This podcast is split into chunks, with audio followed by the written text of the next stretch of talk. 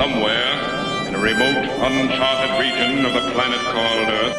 Greetings, my friends. We are all interested in the future, for that is where you and I are going to spend the rest of our lives. You are interested in the unknown, the mysterious, the unexplainable. That is why you are here. And remember, my friends, future events such as these will affect you in the future. Time and space. Contact has been established. We now transmit you direct to Tales from the Silent Planet.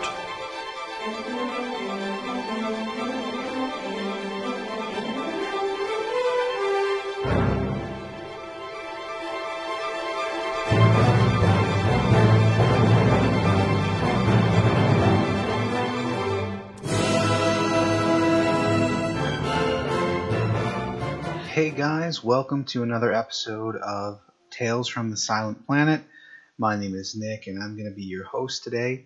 I do not have Daniel with us, but I figured I'd take the opportunity to talk about one of my favorite short stories, uh, Washington Irving's The Legend of Sleepy Hollow. Now, a fun fact about this story is that it was actually published in 1820, which almost makes it 200 years old. I think that is a test to how timeless it is, to how well it is written, and just to the fact that it really grabs the attention of the reader.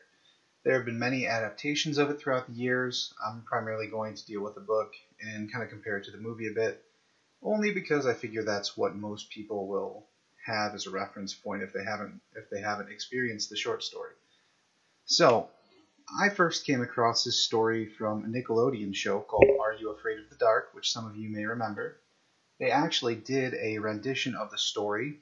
I think they probably tweaked it a bit, but more or less I remember it from that, and it's never kind of left me. It's always been one of those haunts that is shrouded in mystery. You know, you never really kind of know how it ends, but you think you do, which is a really cool element for me. I like that a lot in a book or a short story in this in, in this instance.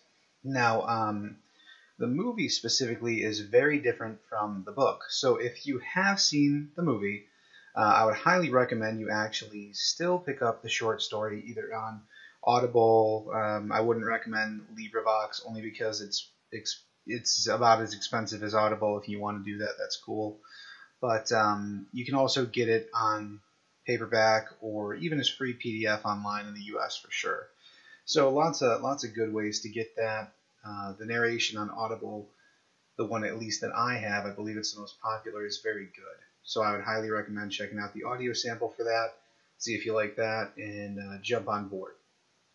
At any rate, let's kind of compare the book and the movie a little bit, just so you have a point of reference as far as all that goes. So, if you have seen the movie, but you have not read the short story, you are missing out on a lot of details that Irving Washington actually put into it. The endings are very, very different. Um, I'd say the biggest similarity really is just that there is a character named Ichabod Crane, uh, along with many of the other townsfolk, and there is a headless horseman. And they kind of do incorporate some aspects of the book into it, which is kind of, in a sense, cool knowing the book or the short story in this instance, but still, I would highly recommend the short story over the movie. So, for those of you looking to get the quick version, again, check out the book. Short story, it is only an hour and 16 minutes long on Audible, and that's including the intro and outros by Audible, too. So, anyway, Ichabod Crane in the movie is very, very different from Ichabod Crane in the book. In the movie, he's kind of this detached, really intelligent investigator kind of guy. In the book, he is a pedagogue. He's a school teacher who also happens to instruct people in singing, and he loves to dance. He's very extroverted. Uh, he uses his charm to kind of garner favor, if you will. One of the most interesting parts about this book, and I'm just going to review a few reasons why I think you should check out the book instead of just the movie and these are just a few of my favorites. But um, anyway, one of the reasons why I think you should do this is because the book has really good world building. Now, world building is just kind of building, you know, a world, a fictional world that's believable. uh, a good one anyway, should be believable. Now, he develops a world around an existing town called Tarrytown. A lot of the history about the town in the book is quite accurate. I actually do not know where the fiction, where the history ends and the fiction begins, but um, there is a lot of crossover, which I really appreciate in a book because he's tying it to history and reality. Uh, so that's really great. He he really is quite brief in his descriptions, but the characters in the book, in the short story rather, are all believable. So that's a really cool aspect that I like because I don't like shallow characters who are just kind of filler. I mean, yeah, you don't really get a whole lot of depth for anybody in an hour and 16 minutes, but at the same time, if you can introduce a character to me really quickly and make them seem real, that's something I'm going to get into. I really like that in an author if they're able to write that way. So that's something that he does quite well. Uh, for those of you that aren't familiar, it's kind of a love story surrounded in a ghost story. So uh, the whole town of Tarrytown, more or less, really subscribes to witchcraft and all that business, and they're all kind of spooked out by these things. I'd probably say first of which is Ichabod Crane, our protagonist.